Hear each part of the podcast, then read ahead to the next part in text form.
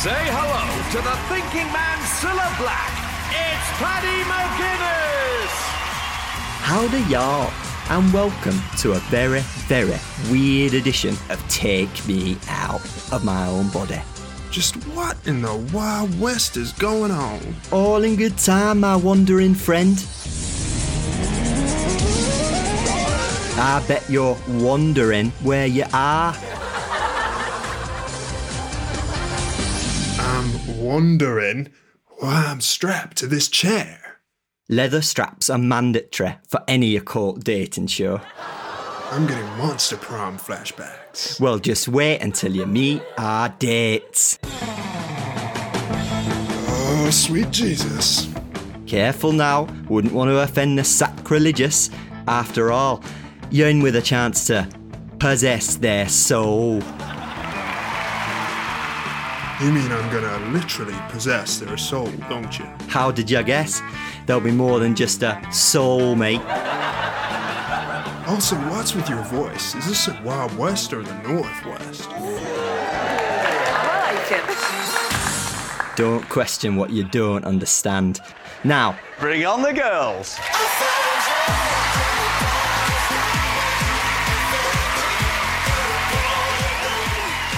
first up, a retired bounty hunter who's searching for a husband. They fuck me, please. You can go fuck yourself. Are you sure she just wants any husband? She seems pretty angry. That's right.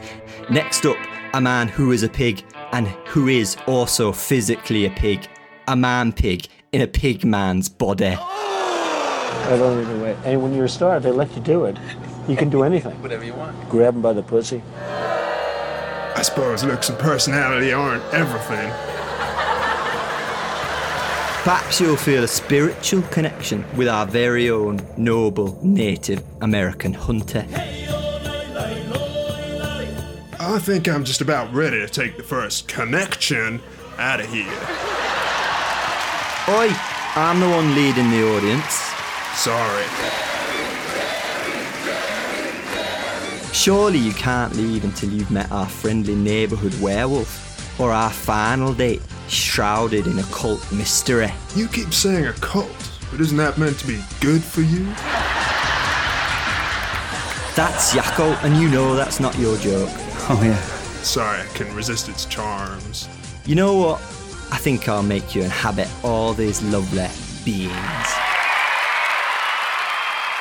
Wait, I don't consent to that. On whose authority? I am the authority. Uh, is that a spiked wooden branding stake, or are you just happy to see me? It's a spiked wooden branding stake, but I'm also happy to see you. Just regular happy, not erect happy. Because I'm not Paddy McGuinness. I'm Teo. And I'm not your bacteria. I'm Ben. And this is Pixel Vision.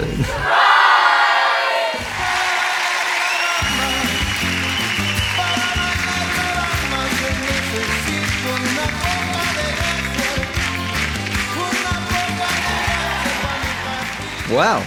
What game are we playing, Ben? We're playing Weird West. Weird West. Have you got any housekeeping to do first? Uh, No, no, you don't have to have any housekeeping. I don't have any housekeeping. Well, just- no, but the way that you've the way that you've said that makes me think there must be some housekeeping. I have no housekeeping written down, Uh, yeah, and I can't think of any. that's fine. No, I'll put the Hoover away. Do you have any housekeeping? No, no, it was more just I thought maybe you'd want to like put in some sort of disclaimer about the assistance that you sought while playing this game and how that may or may not bias you towards you know your views of it but that despite that assistance you know you're still an independent minded spirit i thought maybe something like that might slip into it I love how concerned you are with independent journalism. You don't mind if you offend everyone as long as it's independent. well yeah that is journalism um, yeah, I was going to get to that during the episode, but yeah, it's true. I have personally spoken to some of the devs on the game because all right big shot well, I mean, I just went on the, the Weird West Discord channel and posted a bug which I found a game breaking bug meant I couldn't progress in the campaign. And the service I received from that point onwards was incredible. Honestly, it, I mean, it, it did really impress me because we'll get on to the exact point, but um, a bit in the game was broken. So they asked me to send them their game file. I sent it them, and then within a few days, my save game file was fixed. And then obviously they'll look into the bug so that it doesn't happen for other people. But yeah, I just thought on like an individual basis, that was pretty impeccable service. Yeah, that is pretty cool. Very cool. Hmm. But Well, I'm guessing you didn't enjoy the game. well, no, I was just gonna say, having experienced that game breaking bug and their service, and putting that aside, uh huh. what was your thought on the game? What was your Um, kind of reaction to it? What was your take? What's your hot take, Teo? Sizzle me fingers with it. It was mixed. I kind of thought it's the game I would have enjoyed when I was a lot younger.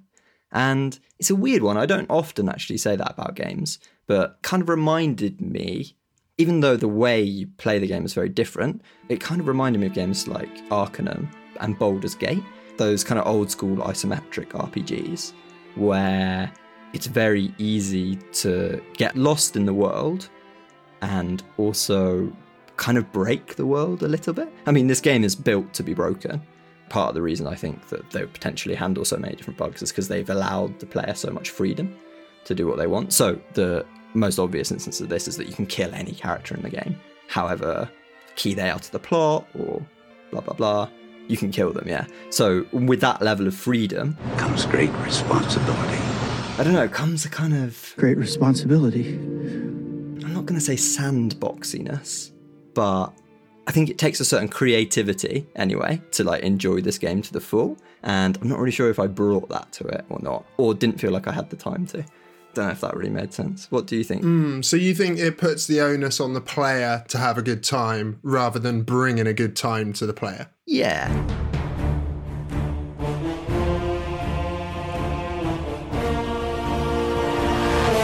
If you think about Baldur's Gate or Arcanum games like that, I remember some playthroughs, I'd play as a thief and I'd kind of ignore the main story and I'd just be sneaking into people's houses and seeing what I could find and and steal and that kind of thing and see how I got along that way. And you could do that in this game. It had that same sort of you can break into any house, steal anything. But I never really felt compelled to do that personally because it didn't really advance the plot. And as I was playing it, I could tell that I was playing it to advance the plot rather than explore the world. Hmm. How about you? What do you think? I think I'm going to agree with you strongly and maybe go further because I'd love to love this. It's a game from Wolfeye Studios who has co founders who were involved with Dishonored and Prey, two massive games that both of them I fucking loved, thought were brilliant. Hmm. So these are like experienced gaming creator veterans. Hmm. It's a Western RPG, kind of Western action RPG hmm. with quirks, obviously, bringing horror and the supernatural to the genre. So you think, well, that's that sounds cool. Mm. I want that as much as the next guy. It's pitched as if it's going to have a sense of humor, although I didn't really experience that in the game. But then I just don't think it works. I don't think it does anything that it sets out to do. And I think you hit the nail on the head when you said the problem, well, you didn't say this, but I'm going to paraphrase. The problem is a problem of incentive.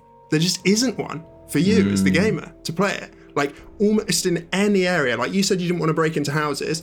I would immediately push back and be like, why not? Well, because what am I breaking into them for? What am I going to steal? What's worth stealing in the house? What does it hmm. bring to me? Fuck all. Like, literally, fuck all. And we'll get into that. But I'm already riled up. Oh, So wow. dial it back, dial it back. I was actually expecting you because I, I didn't think you'd love it, but the fact that you almost came close to finishing it. I mean, I know you finishing a game is no indication of you liking it whatsoever, but I thought, given that it's quite a long game and you almost finished it, that it might have won you round as the game progressed. No, although that is a good point. So ne- neither of us finished the game. Hmm. I put in at least, I want to say 23, 24 hours, something like that, probably. Hmm. And got to the fifth character. There are five playable characters. So I feel like I kind of put in a good stint, particularly as we'll get onto, I, I wasn't loving it. But I think you're right that I probably wouldn't have even done that if there wasn't something bringing me back. And I think that something is simply that there are five characters. and uh, when I had two that I hadn't yet seen, I was like, well, that's, I literally haven't seen nearly half the game. And then once you've unlocked four characters, it's like, well, I've got at least see who the fifth character is. Do you know what I mean? It's like that sort of very basic compulsion to see what's next, rather than because it was pulling off some sort of clever narrative trick and kept me intrigued through its twists and turns. Yeah, what or the gameplay loop was compelling. Yeah, oh, exactly, exactly. Yeah. Um, Go on, let's let's get because people are thinking like, oh, this is great. We've heard what you both think about it, but I literally don't know what you're on about. What is this game? What is this fantastical? Sh- almost said shit game, but that's harsh. But what is this game, Teo?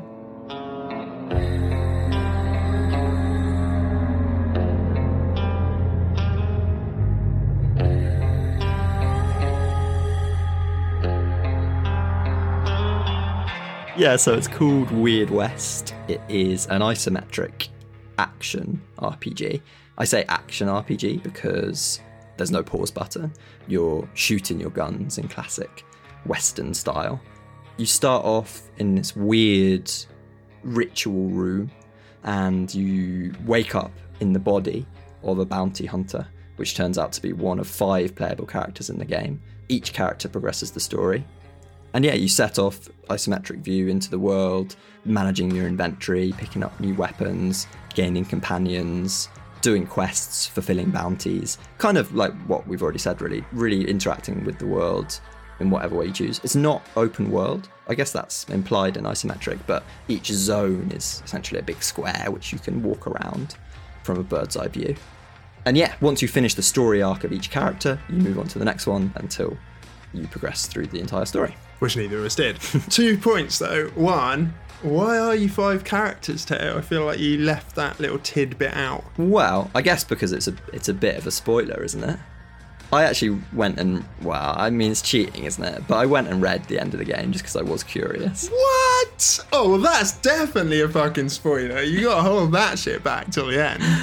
Yeah, but I feel like I didn't really know why I was inhabiting. Like it's clear that you're embodying those characters as yourself. Like it kind of almost feels like you're doing it as the player in quite a meta way. As in you're controlling their body, but then you go on to the next character and you can go back and meet the last character that you were.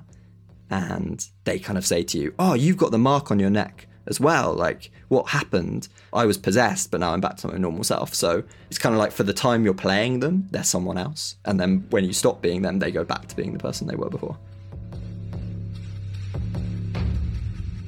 Yeah, it's all about that brand on the neck, isn't it?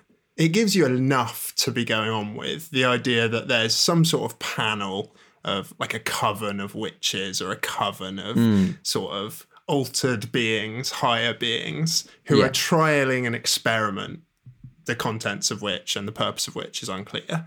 Yeah. But it involves you inhabiting people for brief periods to accomplish tasks. and you kind of have an inkling it involves immortality as well because quite early on in the game there's a character called essex mast who comes and says ah i've been researching that brand on, on your neck i want to become immortal could you help me by answering my questions and letting me sort of get information from you throughout the game He was the most interesting character, I think, actually. Yeah. Because the game throws characters at you, you know, all the time. Like you're trapped in the stocks and it's just wanging oranges. Some of them land and are interesting, like Essex Mast, and some of them you're just kind of like, we if you're not going to tell me anything, it'll be like anonymous woman or something, or like quiet child, and they just stop you while you're traveling between areas, and then you have a vague conversation that doesn't really reveal anything other than sow a sense that nothing is quite as it seems, mm. and then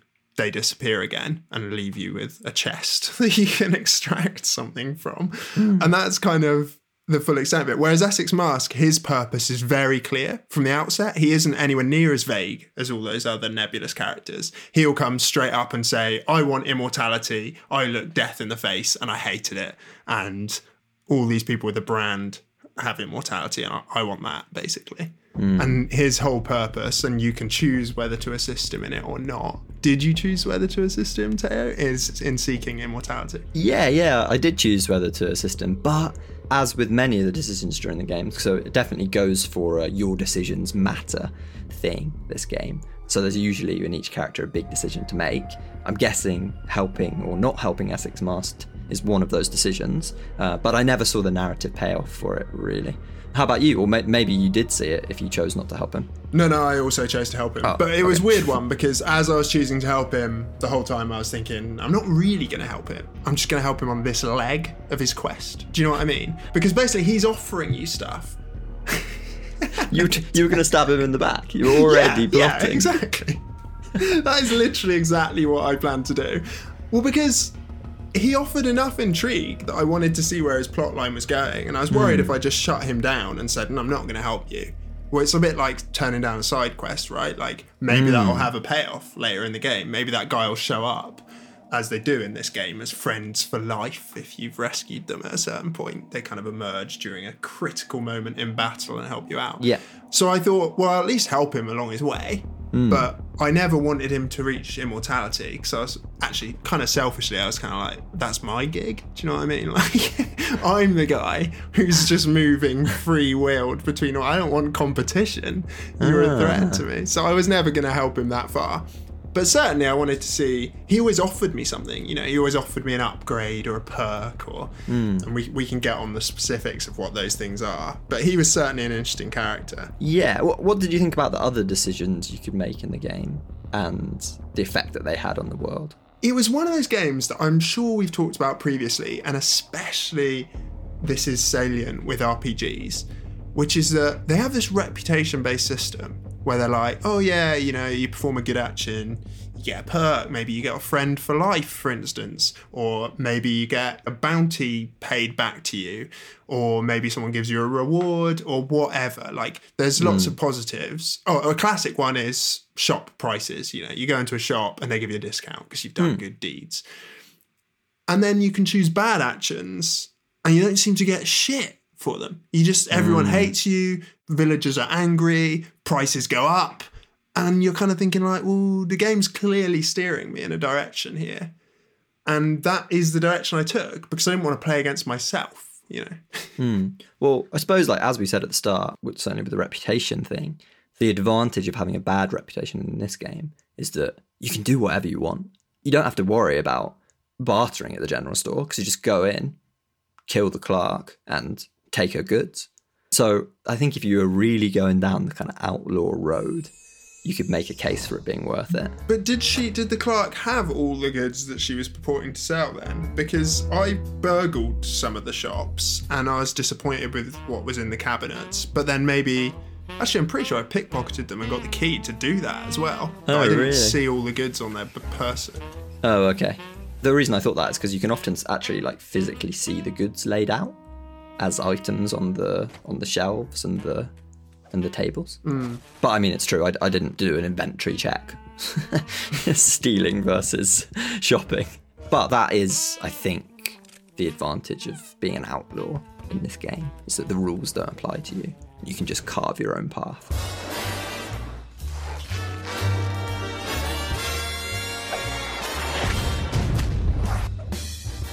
Hmm. Okay. I think I'm a bit unconvinced by that, to be honest. Hmm. Because especially because since we're talking about loot and burgling from shops and whatever else, and we've already referenced that in my view, the game doesn't give you much incentive to aspire towards anything. Part of that is the loot is just really crap. It's really crap. It gives you a very tenuous classic color coded, which we haven't had for a little while. So it's nice to be able to reference that again. You've got your green loot, your blue loot, your orange legendaries. Yeah. But from my experience, almost exclusively the legendaries were bought from shops. Hmm. I say almost because I know of at least one amulet that I picked up that was a legendary that was not bought from a shop, but that amulet all it did was let you win a game in the within the game, a sort of meta game as it were. Hmm. It didn't have a benefit by and large as you were playing through your character. And most of the rest of the loot, like they, it introduces this these brands of weaponry like sharp or something. Hmm. Or I can't actually remember what some of the others are, but like so and so and sons or so and so brothers or whatever. And it gives you a little bit of a bio about each of them. Like these weapons are easy to come by, but um, not very good. Or these ones have great durability. But none of those descriptions mean shit. Yeah, yeah. Literally nothing. And the availability of the ones that said, oh, you know, these are high power but quite rare. No, they were just as prolific through the game as the ones that it said weren't. And it gives them star ratings. So you've got a one star weapon, two star, three star, four star, five star.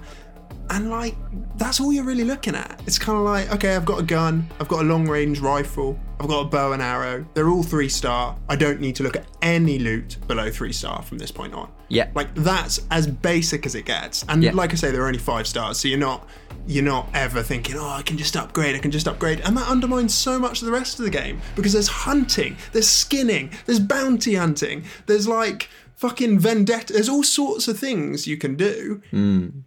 But why do them? Because you've already you've already got the loot from the shop and it's Yeah. five star. do you know what I mean? I do, yeah, I do. And and more and more I find this issue with RPGs in general.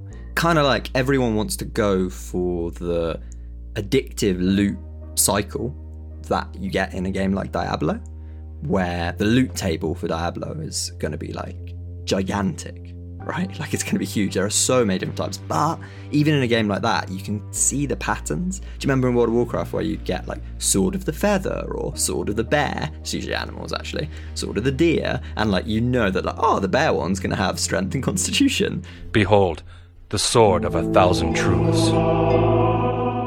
yeah. But but that's But mate, we're talking about. I'm already excited by that. really your face is like lighting up. I'm so fucking primed. So as soon as you introduce like stats, and to be honest, maybe like a slightly bigger budget for for inserting these items into the game, then then maybe Slightly being an understatement there, I think. then maybe you've got a recipe for something a bit compelling and addictive, or at least it's like pressing some dopamine centers in our brains. But yeah, I mean, I totally agree with you with this game. It feels like there's three brands, as you say, like literally brands of each weapon, and then it's just the extra star rating on on each of them. I mean, there's a few little magical effects going around, but very, very minor and insignificant. And you're right, that's a shame. And same thing with the junk, like classic RPG, you've got your junk, which you just sell at the store. It's not as bad as Dragon Age 2. Mate, I beg to differ. Really? I beg to differ, mate. The number of fucking forks, spoons, sp- cups. It's not all kitchen utensils, but there's a lot of them. Spurs for horses. Every single one of them worth one dollar. No deviation in price whatsoever. Consistent buyers. These are. I got a dollar in my pocket. Fun at the sideshow. Cause all that really matters is the nice. I was filled up with empty vials, half empty vials, full vials, all one dollar. Have a have a look, one pound fish. Have a have a look, one pound fish.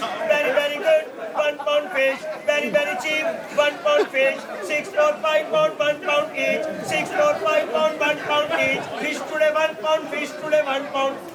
Come on ladies, come on ladies, today fish one pound each. So yeah, for sure. So you don't pick that stuff up. Like you just don't. Like if it's worth one dollar, you don't pick it up. But then it begs the question, like, what's the point of being there? Because of the isometric view, I guess they're trying to add flavour to the environment by including items which you'll never pick up. So if you think about Morrowind or Oblivion or uh, an Elder Scrolls game, you'll see all of like the the pots and pans laid out in a house, and it's cool. It adds flavour. Like it's great. You can pick them all up. You never would unless you were doing something weird. But it's great to see them there and nice that you can chuck them about.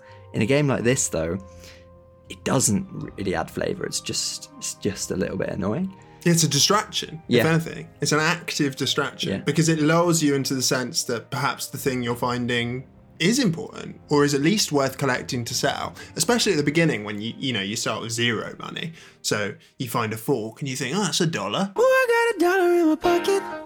if i find 10 of these i've got $10 i was a mathematician in another life. So to begin with you think oh that's useful and you start collecting it. And then after a while you're opening every single chest and interactive hmm. cabinet and wardrobe and drawer and whatever else. On the off chance you find something interesting and you never do you just find the same shit you found since hour one of the game Well, that's not quite true because the most important items in the game are these uh, what they call NIMP relics, which allow you to upgrade your abilities, and golden aces of spades, which allow you to upgrade your perks. That is at least a cool name. I'll give it. Golden Aces of Spades, and they look cool as well. They're like these little glowing, well, Yeah. big glowing playing cards, aren't they? Yeah, so you can see them if they're out on the ground as opposed to like in a chest or something. But yeah, that's the only way. So there's no experience in the game, so that's the only way to add to your abilities. And there's a few different types of abilities. There's ones which apply to different weapons in the game, which gives you different abilities to use with those. Ones that apply to just the character you're on, which you'll lose when you move on to the next character. And then perks, which, you know, affects things like movement or things that you can find and that kind of thing. But hang on, that's what you've described there is a skill tree. Isn't It it is. It's a skill tree divided into It is. two manners of upgrading it, right? E- either through the Nimp relics or through the playing Mm-hmm, Yeah, for sure. For sure. Okay, so let's talk about the skills. Did any of them excite you remotely? Were any of them skills that you wanted to work towards, or that you thought, oh, I can't wait to get another playing card so I can get that? I'll give you an example of one of them. When you use a lockpick, there's a 20% chance it won't break. Hmm. You can upgrade that to a 100% chance, I think, or maybe not even 100, maybe 75% chance it won't break. Hmm. There are lockpicks coming out of your ass by the end of this game. Who gives a fuck if they break? Hmm. Yeah, I mean, jumping higher, that's kind of cool. Yeah, that's actually the best one.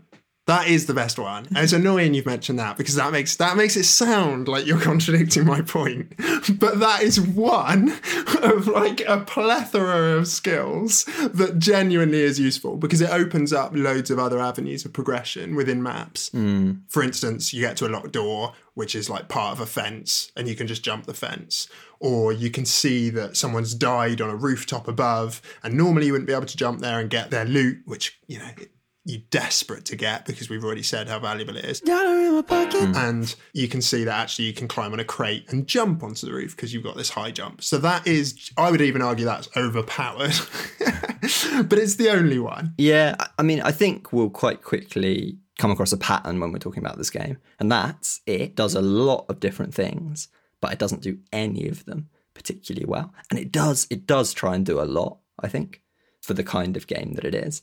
So, for instance, another perk you can do is move more quickly while you're crouching. Why do you want to crouch? Well, you could play stealthily, so you can go up behind people, bash them over the head, and don't you don't have to initiate a gunfight. So you can basically do a commandos on every area if you choose to do it. But if you do that, if you play it like a game of commandos, pretty tedious. Finally, some action. Consider it done, boss. I can't. Wish I could do that.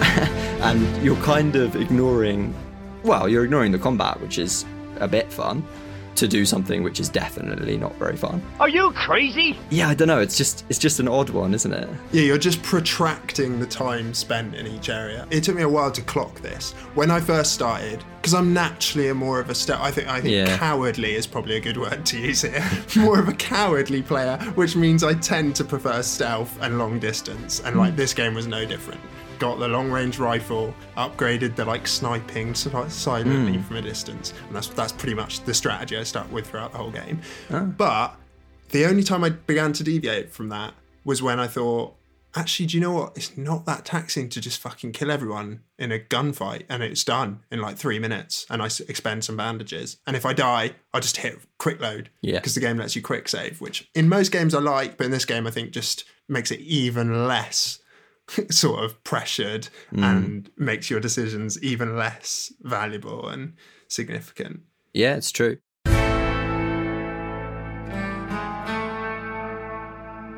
But the sort of long range wi- rifle tactic that you're describing there it happens just like it would in commandos or i guess desperados 3 would be a more appropriate comparison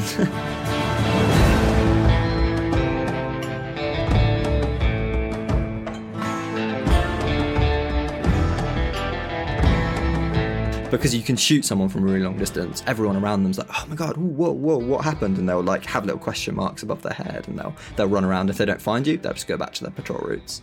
So you can do it like that, or you can make sure that they see you, and at that point, you're in a proper gunfight.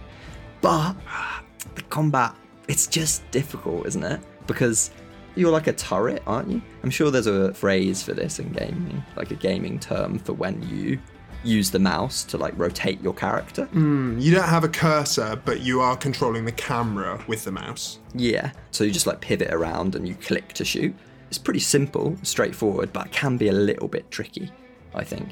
Because you're you're shooting and then you have to reload and you're shooting. Yeah, really tricky. It requires a degree of Yeah. coordination and it's imprecise. Yeah. as we implemented our our aiming system, it was quickly uh, hell. We quickly realized that we were stuck uh, because there was no game that had pulled that off. There was no game where there were elevations and at the same time you could aim anywhere the same way you can in a twin stick shooter. The aiming feature we thought would probably plan like maybe four weeks on it, but unfortunately it probably took more like four to six months The controls are not intuitive. Like the way they've hidden your skills in numbers and in, yeah, actually mostly it's numbers combined with shift or alt keys or whatever. Well, yeah, I said mouse, but I actually played it with the controller. But I, I'm guessing you didn't. You played it with mouse and keyboard, did you? No, yeah, I played mouse and keyboard. Oh, interesting. That's kind of good that we played it differently, actually. So, and I'm not surprised, but I'm interested that you found the same trickiness with the controls playing on controller. Yeah, well, I kind of because it's the publisher's Devolver Digital, but as you mentioned, the actual studio, I guess, is different. But Devolver Digital are known for these twin stick shooter games, like Nuclear Thrones is the one that I played, which is a really fun game, top down twin stick shooter, and it kind of felt like this wanted to be a twin stick shooter with the controller, but you didn't really have the same maneuverability as you do in a normal game like that. Like it felt like quite a lot more sluggish. And how annoying does it make it to pick stuff up? Yeah. Did you find this? Like, especially because some of the items are bunched together and you're trying to pick up the bandages, but it's next to the junk spoon, fork, and cup and whatever else. and instead of picking up the bandage, it seems to want to pick up everything around the bandage first. That sort of thing. Yeah, yeah, it's tricky. It's tricky. Yeah, and corpses, they all die in the same spot, and you're trying to get to the corpse at the bottom. And it's like, ah, I can't just select the fucking corpse. I have to like use this weird camera maneuverability and wait for the corpse to be highlighted by the game. There are controller issues for sure because they've packed a lot of different ideas and mechanics just into the pot. It's like there was no filter on the ideas that could be included in the game, and every feature that could be implemented has been or or will be, and that's Some of them absurdly as well, right? Like you get um there's a farrier in almost every town where you can buy, you know, a stable basically. Yeah, Where yeah. you can go and get yourself a horse. But once you've bought a horse, you're not allowed to buy another horse. The game says you've already got a horse. And you buy a horse within like the first hour of playing, which means every subsequent stable, pointless. It's literally, they exist as buildings in the town. There's a little horse icon on the map, but you can never buy yourself another horse if you own a horse, which you do. So get rid of them. Can your horse die though? I assume that my horse never died, but I presume that your horse could die. My horse never died either. I mean, it took a fair ton of damage and ran away hmm. a lot, but didn't didn't ever die because the horse is again like it exists in the game. You don't ever really ride the horse. Like the game tells you you're riding the horse, sure, but once you get on it, you're just a little icon that moves between waypoints on a map. Hmm. You never sit on the horse, mount it, and enjoy a little trot around hmm. the corral of your mini map. So instead, you spawn in a in a map location, and the horse more or less stays at the edge of the map where you arrived, hmm. which means that when you enter conflict, it's not really there. It's not there to take any damage. So mm, yeah, my horse survived every encounter. I never had to buy another one. And I tried. I went to loads of farriers thinking maybe I can upgrade, maybe I can move faster, maybe I can just buy a different color horse. Nothing. Mm. it's a similar but not quite so extreme story with the other utility buildings in the town. So you've got the blacksmith. The blacksmith himself doesn't do anything, but you can use his forge, either melt down silver bars, copper bars into nuggets, which you can use to upgrade weapons, or make those nuggets into bars to sell for gold. But never, I mean, I did upgrade some weapons, obviously, but it's a really rudimentary system, isn't it? Which is mm-hmm. Just basically quite uninspiring. Yeah, and again, once you've used it once, like let's say you you find yourself a blue gun, which there are tons of them. That's three stars. Hmm. You need ten gold pieces to upgrade that to purple. Hmm. That's the maximum upgrade you can do at a forge. So you do that once, and then you never need a new pistol because that's as high a pistol as you're ever going to get. Hmm. So yeah, and the- same like they introduce uh, right at the very beginning. that One of the first quests you need to send this like telegram basically, but for some reason they call it a relayograph. Is mm-hmm. that right? Relayograph, something like that. I think so. I mean, I, I guess it's just showing you that it's not the not the real world. Yeah, yeah, It's a weird real world. Yeah, kind of like a weird west. yeah. If you if you will. So you go to the post office or the relay graph depot or whatever they call it in the in the game. You know, there's a guy and he says, "Oh yeah, you can send telegrams for sure. I'm going to charge you a little bit to do it. That's fine." Mm-hmm. You send your telegram. That's it. There's one of those in loads of the towns. You can see a little relay graph office. Never need to interact with it again Yeah. done and dusted, which is interesting because one of, one of the perks or the abilities they're easily confused that you can get is a discount for goods and services at shops. And I was thinking, what are these services? Once you've like you can buy stuff, but what are the services? Once you've done that relayograph, there are no other services. That is so true.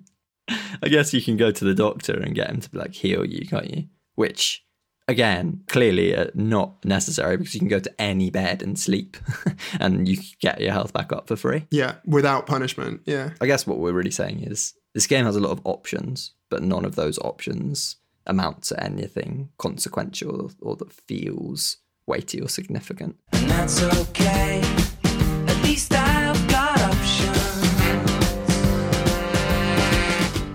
feels like some of those things are just things you expect in a Wild West game. Like you hmm. can hunt animals, you can skin them, you can use their hides to get you armor.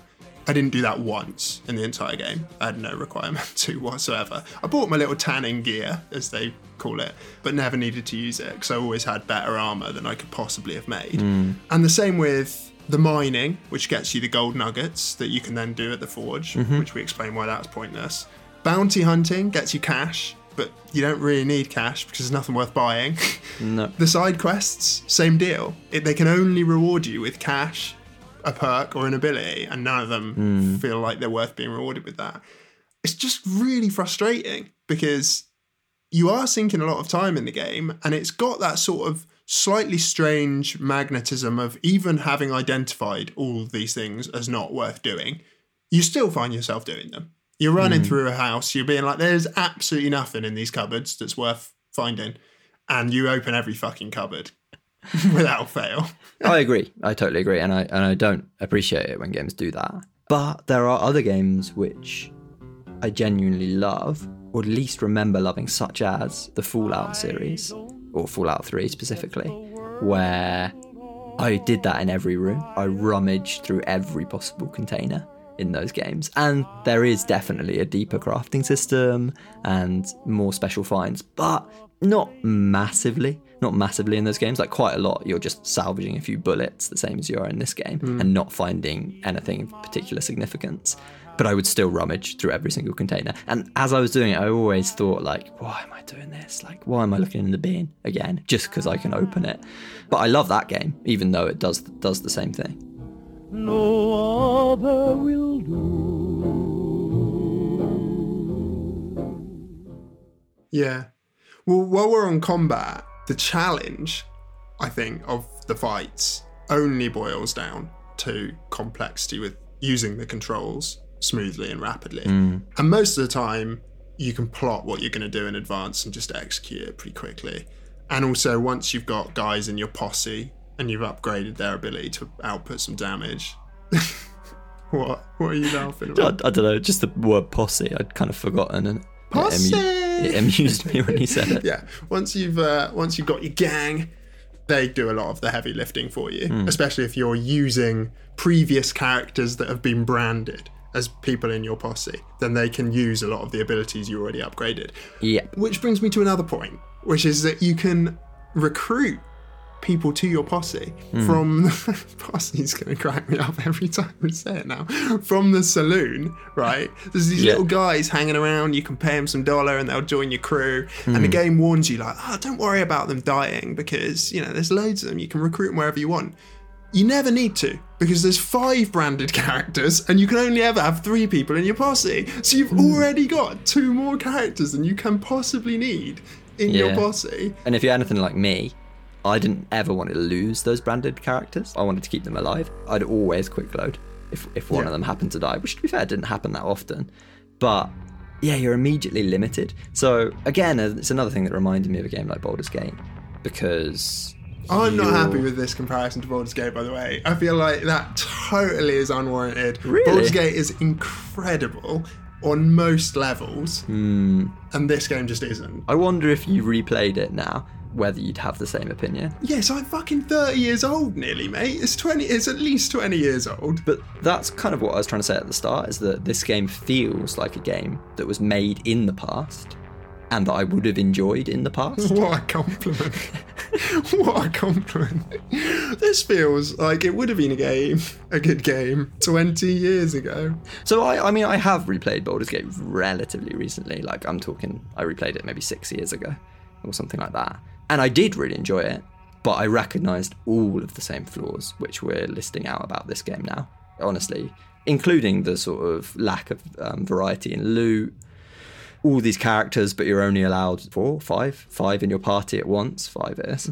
It's kind of annoying while you're playing it. It's like I don't want any of these characters to die because they can die in Baldur's Gate, like they can die in this. Basically, what you could bring to this game is quite a lot of role playing, and that's what I also said at the start is that I didn't really feel like I brought that. I just brought wanting to progress the plot. I don't agree with that because, like, there's diversity in Baldur's Gate, and I don't Hmm. just mean diversity in terms of factions, races, etc. Yeah. Or even in what do they call it? What's it called when you're like chaotic neutral? You're like alignment. Alignment. Yeah, exactly. I don't mean diversity just in those ways, although immediately they are ways that there's more diversity than Yeah, in yeah. this game. But also in in the dialogue trees. This game doesn't have what I would consider to be dialogue trees. It has dialogue options. Sure, you can click like tell me the answer to this first, then the answer to this second, and you can do that in any order. But like choosing one of them doesn't prompt another one with another hmm. selection of dialogue trees that spins off at another angle or another tangent. You don't learn anything different based on what order you you select the options that your character's going to say. Mm. That's not really a tree at all. There, there are no forking dialogues or optional dialogues or anything like that. All you're doing really is choosing the pace at which you learn the same information. Hmm. Yeah, I mean, I mean that is almost true. I mean, you do have decisions to make which do affect the game. So, what is the role playing that you're talking about when you say you could bring role playing to the game? Yeah, so that's what I mean by like the actions that you take in the game. So definitely not the dialogue options that you take, but the way that you play the game. Like we said, you could role play it as an outlaw, or you could try and be the best person in the game. I also agree these options are like relatively limited. I mean, if you because because one thing that I always thought that was funny is that the classic loading screen tips really try and ham up or encourage what you could be doing in the Yeah. game. And whenever I read one of those, I was like, I'm not going to do that. exactly the same. Exactly the same. Killing key characters being one of the things it bangs on about every time you load the game, right? Mm, and I think it latches onto something nice here is that it does add a sense of jeopardy that you can do that. But if you never would, then you just never would.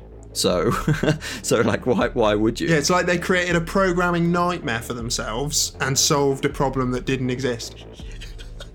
Wow, yeah. I mean, that's that's pretty damning, but, but quite close to the truth. But I still definitely think that a younger person, maybe with more time and more imagination, would have enjoyed this sandbox world a lot more. Like, I could imagine being amazed when I was younger. For instance, when you play as the Pigman, the second character, one of your decisions right at the end of that arc is whether to kill all the other pigmen or to release them from their I guess like brain fog so they no longer think they're pigs they're back with their human minds but in pig bodies That's the weird part of the Weird West.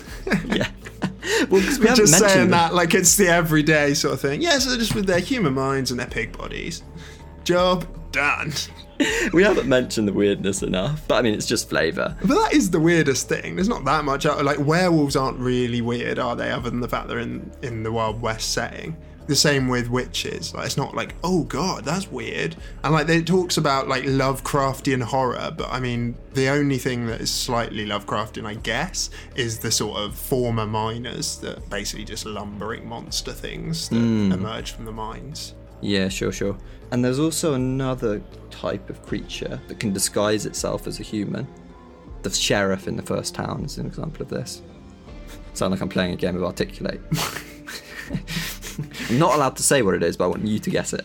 A siren. A siren, yeah. So during that arc, it's kind of like the sirens have commissioned this gang of, of outlaws to bring them humans so that they can eat them.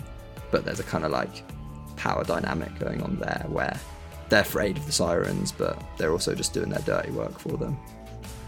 But the sheriff's a siren as well. So do you unmask the sheriff or do you just let her be a siren in the first town so that she can do her good work, even though she's an evil creature? Yeah. What did you do? Oh, I let I let her be. Yeah, me too. Damn, maybe we should have asked Unmasked her. yeah, we're both too good. I didn't find these decisions like super inspiring, but I can imagine a younger a younger me. I don't know, just it being quite cool that you could then go back to that town and find the sheriff there. And like she's still doing her job. With the pigmen that I was talking about before, that felt like the biggest one I encountered because if you take the one path, then in subsequent characters, the towns are just like filled with pigmen going about their daily business. It's like they've been taken into normal society. And if you don't, I guess they're like Dead. dead or uncivilized or something like that. So it's kind of like a big change in the world based on your decision.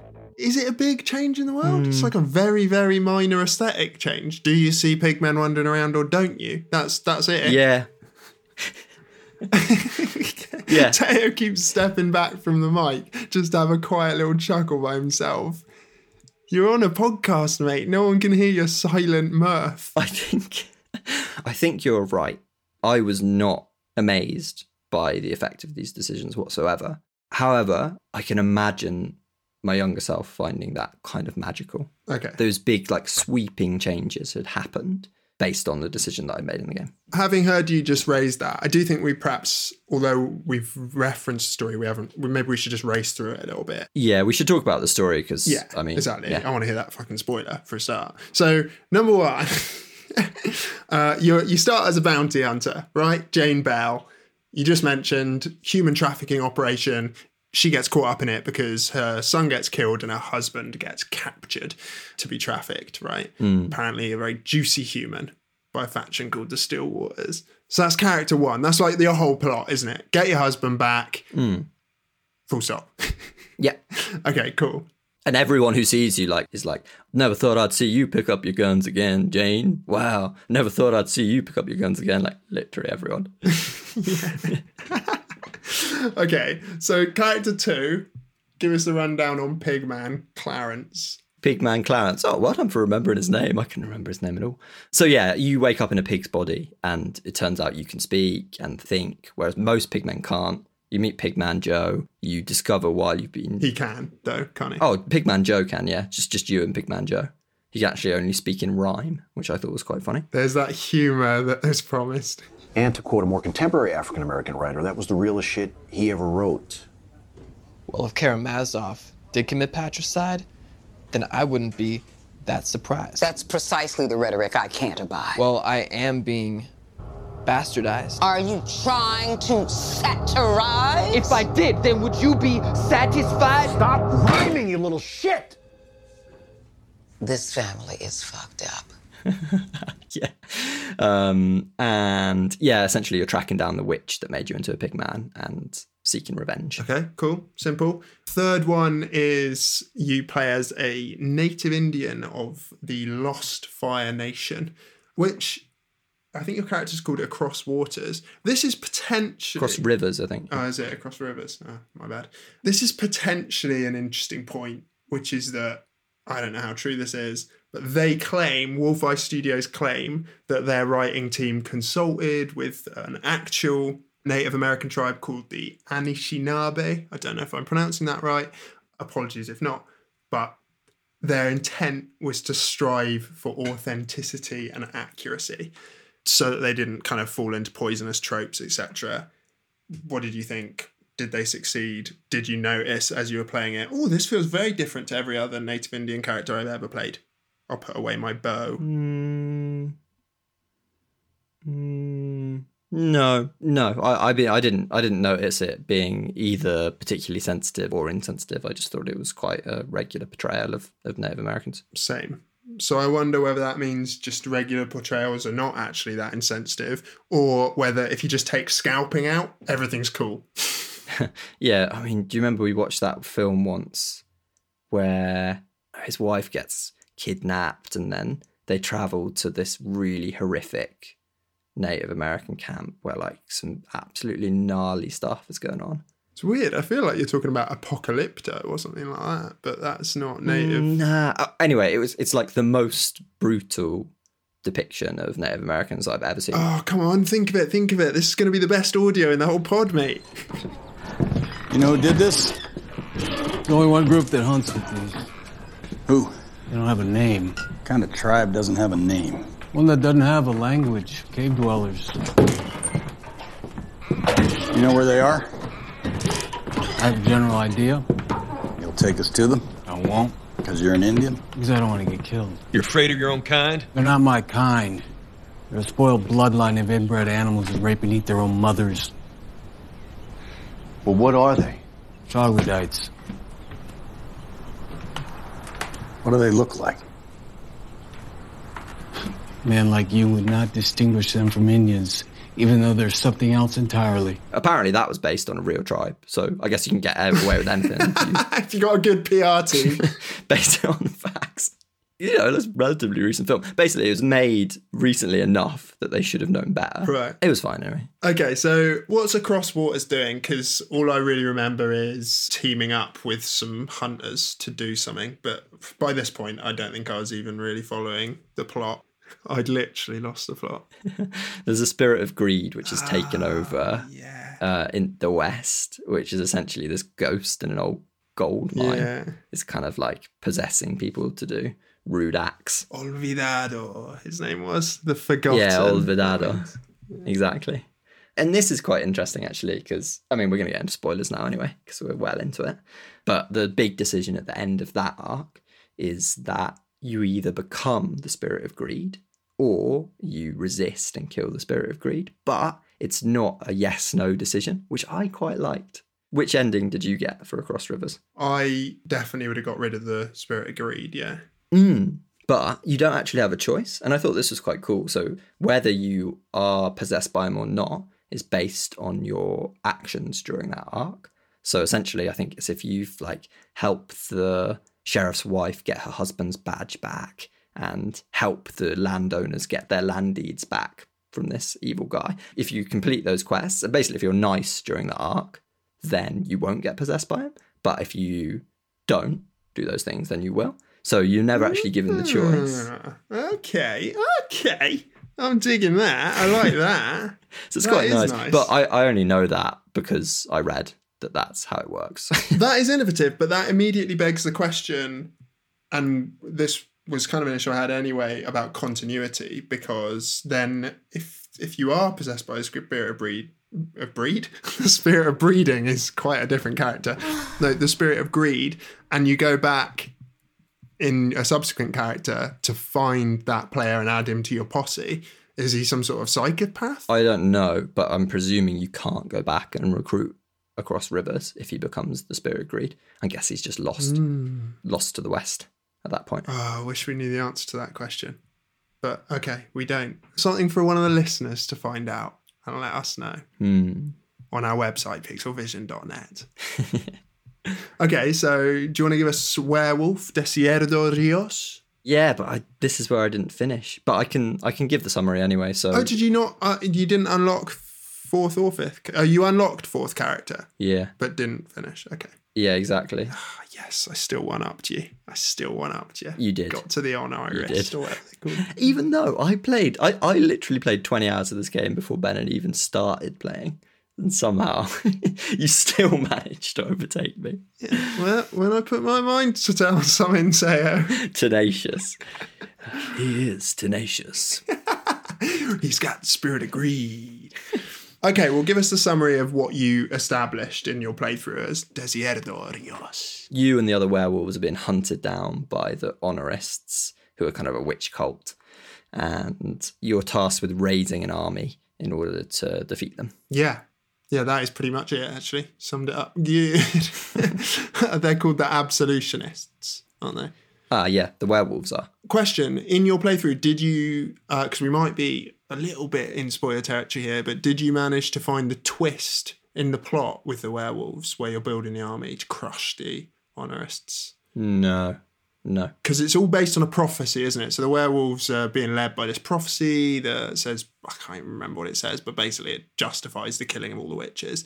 Turns out it is a witch that is cluing up the chief honcho werewolf on this quest, not a prophecy, um, just a witch trying to manipulate all the werewolves so that she ends up with the power controlling a werewolf army and she has them doing what she wants and she's kind of top dog. It's as simple as that, really. Power hungry witch. Oh, I see. So what's the big decision? The big decision is do you read her journal? Stupid enough. She basically says to you, if you read the journal, I've seen this in my vision, you die. You die if you read the journal. So just go build the War Werewolf army, defeat the witches, jobs are good. And some character, kind of classic Deus Ex Machina, turns up and is like, oh, actually, I've heard that she reveals all in her journal. And you'll realize that the whole thing's a lie if you read the journal. Hmm. And so it's like, do you undermine this quest that you've been working on to build this werewolf army and fight against the witches? Or don't you? Is basically the gist of it. I read the diary, killed the witch, killed all the werewolves, basically killed everyone. Very Shakespearean ending. And then that was the end of that section. I just wanna be a page. in Jeannie's diary. One single page. In Jeannie's diary. It was, yeah, super exciting, I wouldn't say. Hmm. And uh, yeah, you'll have to cover the fifth character because although I've read about it, I've not experienced it myself. Yeah, so the Oneirist character is Nell Bitterleaf, and she's basically trying to prevent the end of the world, which I think sounds at least the most noble of all the visions. Mm. Like in the great scale of jeopardy that you've come on your characters, five characters arcs, saving the world has got to be up there, hasn't it? Mm-hmm. And that is literally it. So all the witches have these visions. Everything they do is based upon a vision they've seen that they're trying to prevent or trying to bring true or whatever else. And she's sent all across the map, the various waypoints, trying to uncover relics to have more visions, ultimately hoping to have enough visions that they can see a way to prevent the end of the world. Hmm. I didn't complete that arc. Well, shall I spoil it? Fuck yes, Tato. That's what everyone's been waiting for. Everyone's been waiting for me to read the, the, the, ending, the ending of the game. game. Exactly. And to- Everyone's heard us review it, thought this sounds like balls. I'm not going to play it, but I sure do want to know how it ends. That's that's the way this goes. Either everybody stops listening when they realise it's a good game, so they can play the game, or they listen just to hear us slam it. yeah, it's true. So yeah, you are preventing the end of the world, but the way in which you're doing that is actually a little bit roundabout. It turns out you're this character, I think his name's Aleph. So he's the one which is possessing all of these characters. And the reason he's an immortal person himself. Ah, that's actually a good twist. Especially because Essex Mast, the whole way through, the one guy he's trying to kill is Ayla. Yeah, and it's that's you. Basically, these immortals have decided that it's so bad being immortal for so, so long that they just want to end the world. Can't remember exactly how they're going to do that, but they have the power to do that. But the one final chance they're going to give is if they manage to feel again through possessing the souls of others. At that point, they're going to say, actually, no, the world is worth living in pretty um, selfish scheme, really.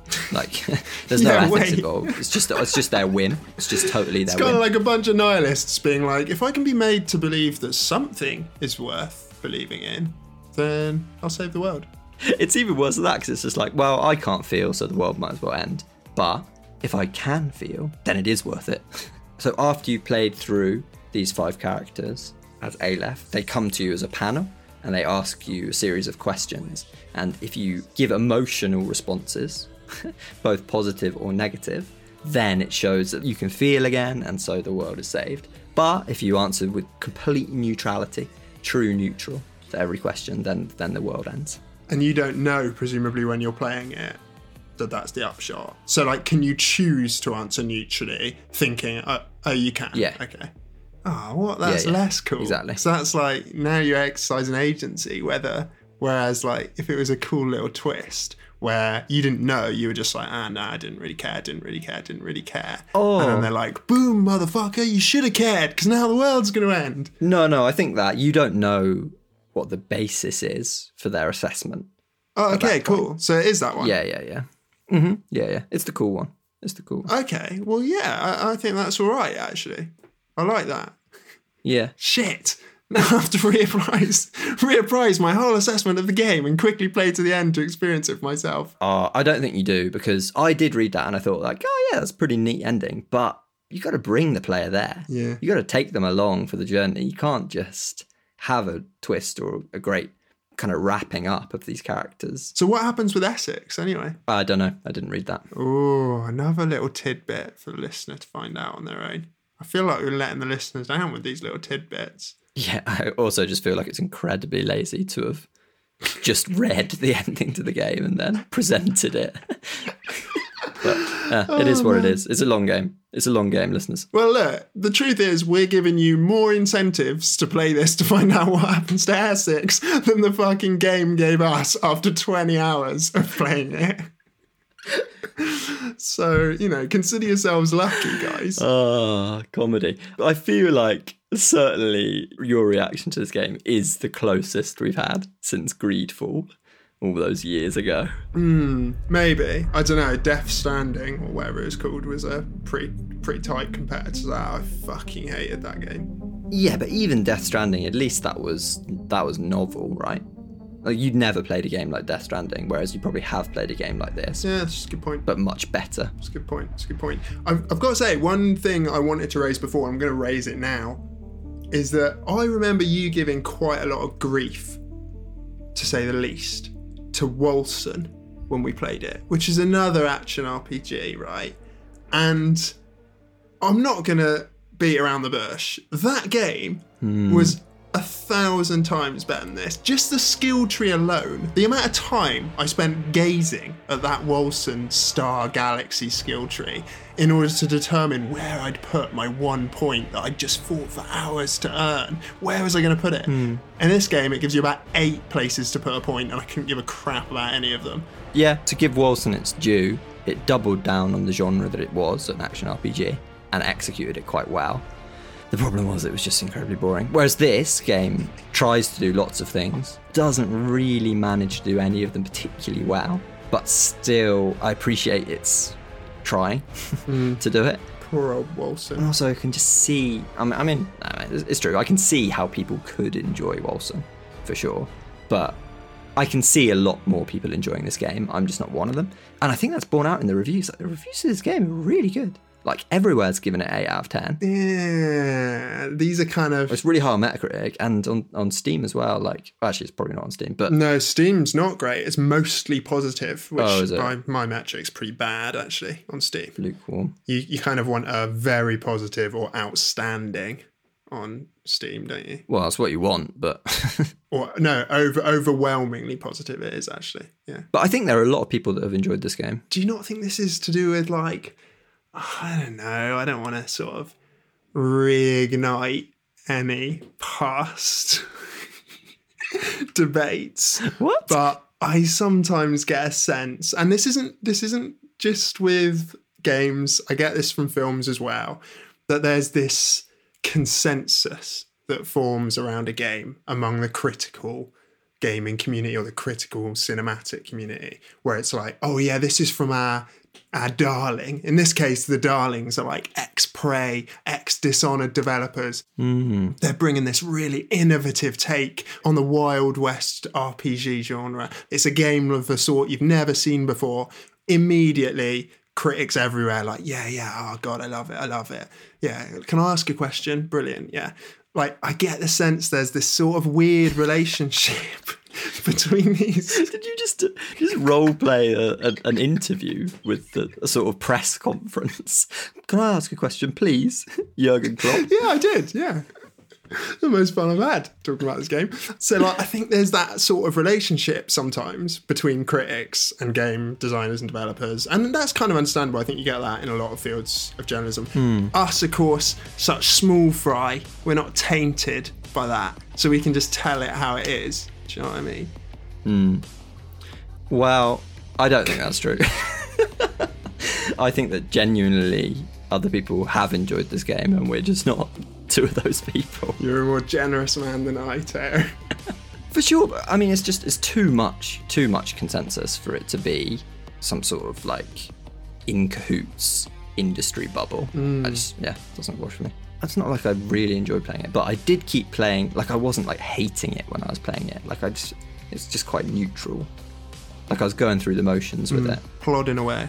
But I definitely often thought like, "Ah, this isn't the best use of my time. Like it's not fun enough. This is exciting because it makes me want to say maybe there are a few listeners. This is a, it's a slim chance, but maybe there are a few listeners who haven't been put off by this and are actually quite intrigued to see kind of hmm. where do they fall. I'm interested to know genuinely, like where do you fall? If you do play this game after having listened to us talk about it, let us know what you think about it. I would genuinely love to know, like, Yeah. whether you're chiming with our views or whether you find them really contentious. And let us know in the comments or in emails or wherever. Pixelvision.net, Twitter, Pixelviz. Yeah, yeah, that that would be really interesting. All right, well that's that's that game. Surely that's that game. Yeah, I think I think that's I think that is a wrap for sure. Next up, speaking of wraps, about ravels? Should we unwrap and unravel our next game, Teo? We do know what we're playing next. I was I was thinking there like have we even decided? But yeah, of course we have decided, and it is Unravel 2. And it's a co-op only game. Ah, that's not true, but it's designed to be played cooperatively like It Takes Two. Yeah. The last time we did this. And we've already given it a little bit of a whirl. We have, yeah. And we just got to conclude our playthrough, so we'll keep that for next time. But tune in to see how that unravels. just went for the same pun again. How many puns can you have about fucking ball of thread, mate?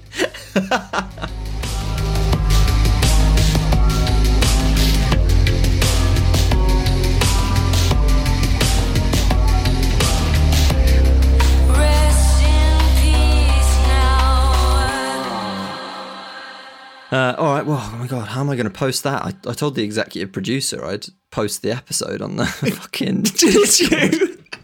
Oh my god, you are joking. no, he was like, "Yeah, cheers. I'm really looking forward to listening to it." He's not gonna. He's not gonna enjoy listening to Oh my this. is he? god! Oh my god! That gives even more uh, credence to what I was saying before. We, no one can accuse us of being in bed with developers, right? No,